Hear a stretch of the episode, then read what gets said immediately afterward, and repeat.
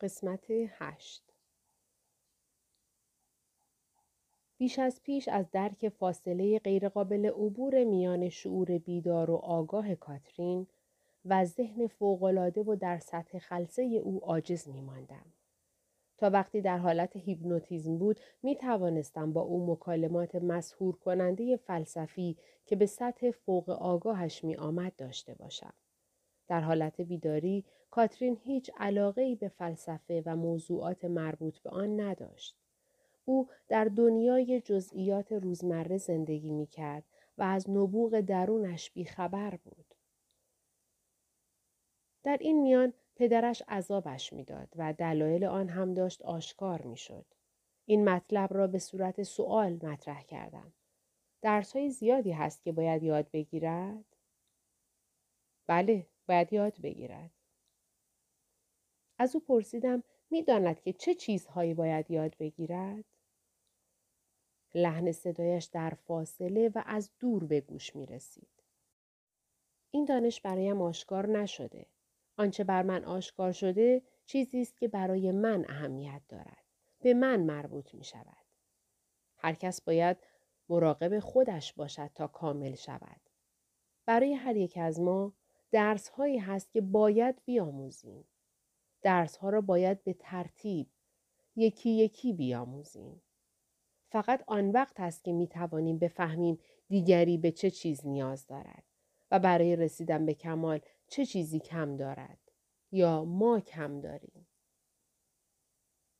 با نجوای ملایمی حرف می‌زد و نجوایش احساس عشقی دوردست را منتقل می کرد.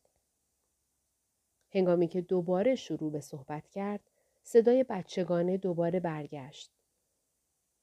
او حالم را به هم می‌زند. مجبورم می کند این چیزی را که دوست ندارم بخورم. یک جور غذای مخلوط کلم و پیاز است که از آن متنفرم. او مجبورم می کند بخورم و می‌داند که حالم به هم می خورد. اما اهمیت نمی دهد. کاترین با دهان بسته حالت تهوع به خود گرفت. نفس نفس می‌زد. دوباره توصیه کردم این صحنه را از دیدگاه بالاتری نظاره کند. او باید می‌فهمید که پدرش چرا چنین می کند. با نجوای خشکی به حرف درآمد. این کار خلایی را در او پر می کند. او به خاطر کاری که خودش کرده از من متنفر است. او به این خاطر از من متنفر است و از خودش هم متنفر است. تقریبا سوء استفاده جسمانی در سه سالگی او را از یاد برده بودم. بنابراین باید مرا تنبیه کند. باید کاری کرده باشم که او را وادار به آن کار کرده باشد. او فقط سه سالش بود و پدرش مست بود و با این حال از آن زمان تا کنون این گناه را در عمق وجودش حفظ کرده بود. واضحات را برایش توضیح دادم. تو یه بچه کوچولو بودی. حالا دیگر باید خودت را از بار این گناه خلاص کنی. تو هیچ کاری نکرده ای. یک بچه سه ساله چه کار می‌تواند بکند؟ تو کاری نکردی. پدرت کرد. به آرامی نجوا کرد. پس او هم حتما از من متنفر بوده. من از پیش او را می شناختم. اما الان نمی توانم به این اطلاعات دسترسی پیدا کنم. باید به آن زمان برگردم. با آنکه تا همان موقع هم ساعتها گذشته بود می‌خواستم به گذشته و به رابطه قبلیشان برگردم. دستورات لازم را به او دادم. تو در وضعیت خلصه عمیق هستی. تا یک لحظه دیگر از سه تا یک به طور معکوس می شمارم. تو به وضعیت عمیقتری می رسی و احساس امنیت کامل می کنی. ذهنت آزاد خواهد شد تا دوباره در گذشته سیر کنی. در گذشته در زمانی که ارتباط میان تو و پدر فعلیت شروع شد. در زمانی که خاصترین علت درباره آنچه که در کودکی این زندگیت میان تو و او اتفاق افتاد قرار دارد. وقتی بگویم یک تو به آن زندگی خواهی رفت و به یاد خواهی آورد. این برای درمان تو بسیار مهم است. تو می توانی. سه، دو، یک. یک مکس طولانی پیش آمد. او را نمی بینم. اما مردمی را که کشته می شوند می بینم. صدایش بلند و گرفته است. ما حق نداریم پیش از آن که مردم مطابق سرنوشتشان زندگی کنند به طور ناگهانی زندگیشان را متوقف کنیم و ما داریم این کار را می کنیم. ما حق نداریم. اگر بگذاریم زنده بمانند از مجازات بزرگتری عذاب خواهند کشید. وقتی بمیرند و به بعد دیگر بروند آنجا عذاب خواهند کشید. در وضعیت بیقراری شدید رها خواهند شد. مطلقا آرامش نخواهند داشت و دوباره بازگردانیده خواهند شد. اما زندگیشان بسیار دشوار خواهد بود. و باید به کسانی که با بیعدالتی آزارشان دادهاند تاوان سنگینی بپردازند. آنها دارند زندگی آن دسته از آدمها را متوقف می کنند و حق ندارند این کار را بکنند. فقط خدا می تواند آنها را مجازات کند. نه ما. آنها مجازات خواهند شد. یک دقیقه به سکوت گذشت. به نجوا گفت آنها رفتند. ارواح استاد امروز یک پیام دیگر هم به ما دادند. با اقتدار و وضوح. بنا نیست ما کسی را بکشیم. تحت هیچ شرایطی. تنها خدا می تواند مجازات کند. کاترین خسته شده بود. تصمیم گرفتم تعقیب رابطه قبلی با پدرش را به بعد موکول کنم و او را از خواب مصنوعی بیدار کنم. او به جز زندگی در قالب کریستیان و کاترین در کودکی هیچ چیز به خاطر نیاورد. خسته بود و با این حال آرام و آسوده بود. گویی بار سنگینی از دوشش برداشته شده بود. نگاه من و کارول با هم تلاقی کرد. ما هم خسته بودیم. ما لرزیده بودیم و عرق ریخته بودیم و به هر کلمه چسبیده بودیم. ما در تجربه ای باور نکردنی با هم سهیم شده بودیم. فصل ششم اکنون دیگر برنامه هفته کاترین را در آخرین وقت روز قرار می دادم. زیرا ساعتها طول می کشید. هر هفته که می آمد هنوز همان ظاهر آرام و آسوده را داشت. تلفنی با پدرش صحبت کرده بود. بی آنکه جزئیات را شرح دهد به روش خودش مشغول بخشیدن او بود. هرگز او را آرامتر از این ندیده بودم. از سرعت پیشرفتش شگفت زده شدم. نادر بود که بیماری با چنین ترس ها و استراب های مزمن و جا افتاده ای به این شکل مشهود بهبود یابد. اما از طرف دیگر البته کاترین یک بیمار عادی نبود و مسیری که درمان او طی کرد قطعا منحصر به فرد بود. به سرعت به خواب مصنوعی عمیقی فرو رفت. عروسکی چینی می بینم که روی تاقچه قرار دارد. در هر دو طرف نزدیک بخاری دیواری کتابهایی هست. این اتاقی درون یک خانه است. چند شمدان در نزدیکی عروسک قرار دارد و یک تابلوی نقاشی. از صورت یک مرد. خودش است. داشت اتاق را بررسی می کرد. پرسیدم چه می بیند. نوعی فرش روی زمین است. پرزدار است. مثل پوست یک حیوان است که زمین را پوشانده. سمت راست دو در شیشه‌ای قرار دارند که به ایوان باز می شوند. چهار پله وجود دارد. جلوی خانه ستونهایی هست. چهار پله تا زمین فاصله دارد. پله ها به معبری ختم می شوند. دور تا دور درختان بزرگی قرار دارند. بیرون اسبهایی هستند. افسار اسبها به دیرک هایی که در محوطه بیرون قرار دارد بسته شده. پرسیدم میدانی اینجا کجاست؟ کاترین نفس عمیقی کشید. آهسته گفت هیچ اسمی نمی بینم. اما سال عدد سال باید یک جایی باشد. قرن هجدهم است. اما من درختان و گلهای زرد گلهای زرد بسیار زیبا جذب گلها شده بود. بوی ای دارند. بوی شیرین دارند. گلها گلهای عجیب گلهای بزرگ گلهای زرد با پرچمهای بزرگ سیاه در وسطشان. مکس کرد و در میان گلها ماند. به یاد یک مزرعه گل آفتابگردان در جنوب فرانسه افتادم. درباره آب و هوا از او پرسیدم.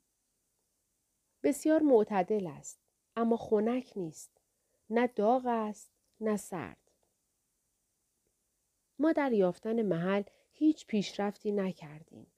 او را از گلهای مسهور کننده دور کردم و به خانه برگرداندم. و از او پرسیدم تابلوی چه کسی در بالای بخاری قرار دارد. نمی توانم. فقط می شنوم آرون. اسمش آرون است. یک بار دیگر او در قالب پیشخدمت بود. او هرگز حتی از دور هم به وضعیت یک کلئوپاترا یا ناپلئون دست نیافته بود. آنها که به پدیده بازگشت به جسم مزنون هستند از جمله زمیر علمی خودم اغلب اشاره می کنند که افراد مدام به جسم افراد معروف باز می گردند. اکنون خود را در غیر عادی ترین وضع می یافتم در حالی که بازگشت به جسم به طور علمی در مقابل چشمانم همینجا در مطبم در بخش روانپزشکی به اثبات می رسید. و آنچه آشکار می شد بسیار بیش از بازگشت به جسم ساده بود. کاترین ادامه داد. پایم خیلی خیلی سنگین شده. درد می کند. انگار پا ندارم. پایم درد می کند. پا به من لگت زدند. گفتم به خودش نگاه کند. موهایم قهوه‌ای است. موهای قهوه‌ای فرفری. نوعی کلاه بیلبه سرم گذاشتم.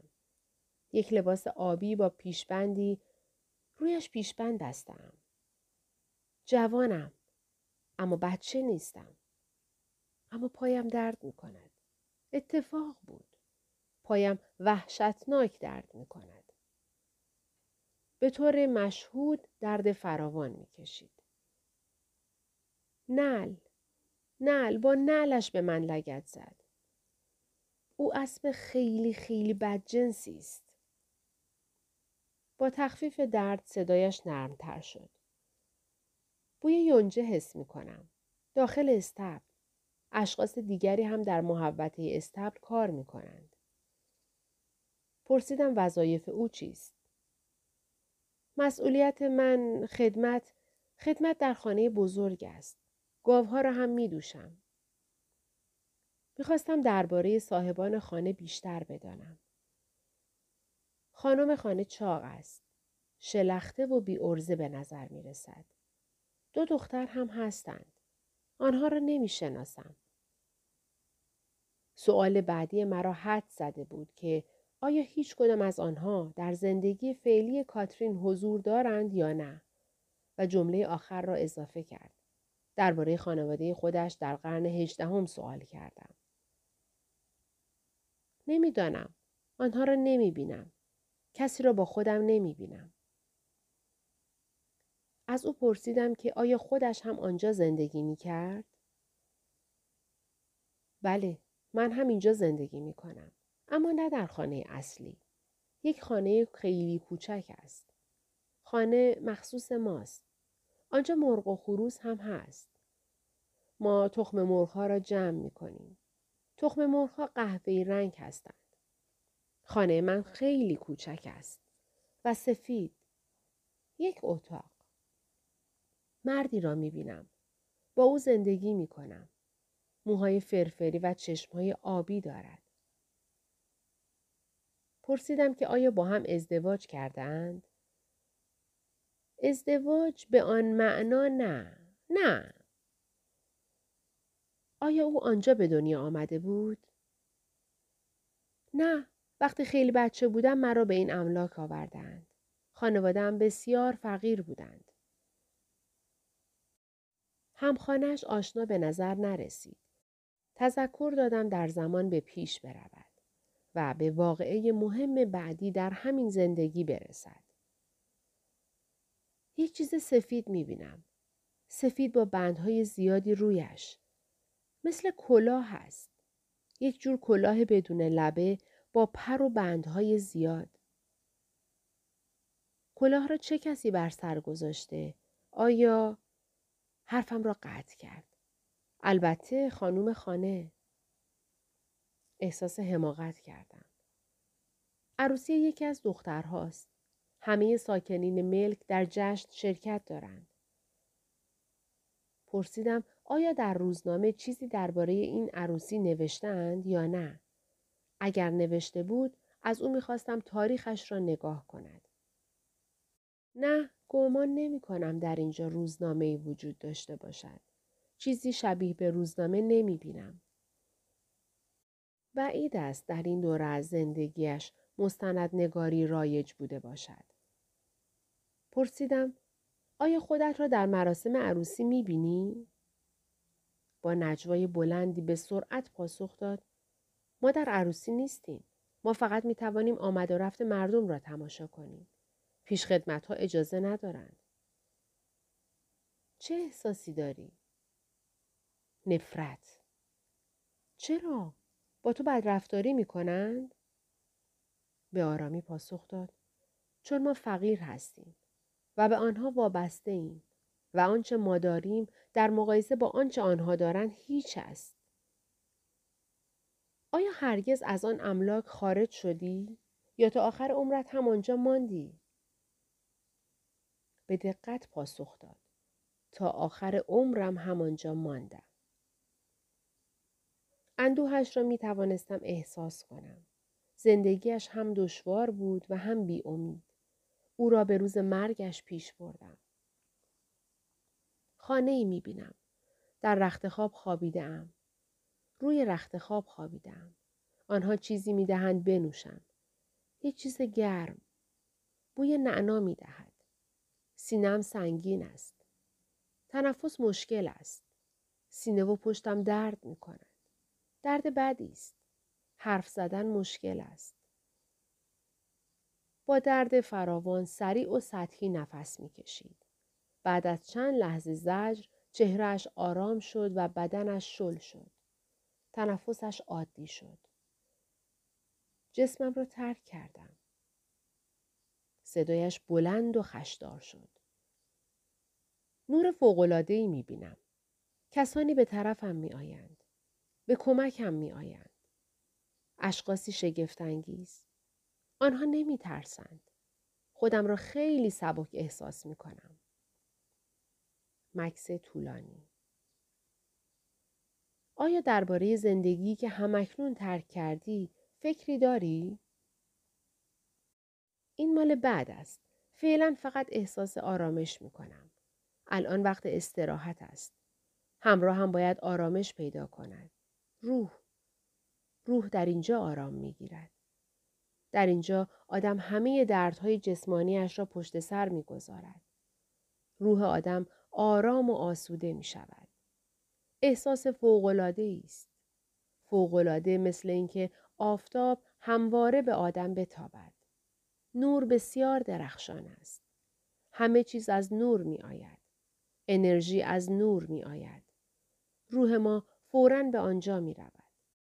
تقریبا مثل نیروی جاذبه است و ما را به طرف خودش می کشد. فوقلاده است. مثل یک منبع انرژی است. می‌داند چطور شفا بدهد. رنگی هم دارد؟ مکس کرد و در حالی که در این نور استراحت می کرد گفت خیلی رنگ ها دارد. جسارت کردم پرسیدم داری چه چیز را تجربه می کنی؟ هیچ. فقط آرامش. در میان دوستانم هستند. همه آنجا هستند. خیشانم را می بینم. بعضی آشنا هستند. بقیه نه. ولی ما آنجا هستیم. منتظریم. و همچنان که لحظات به کندی میگذشتند انتظار می‌کشید. تصمیم گرفتم مرحله را تسریع کنم. گفتم من یک سوال دارم. کاترین پرسید از کی؟ تفره رفتم. گفتم هر کس. تو یا استادان. فکر می کنم درک این موضوع کمکمان می کند.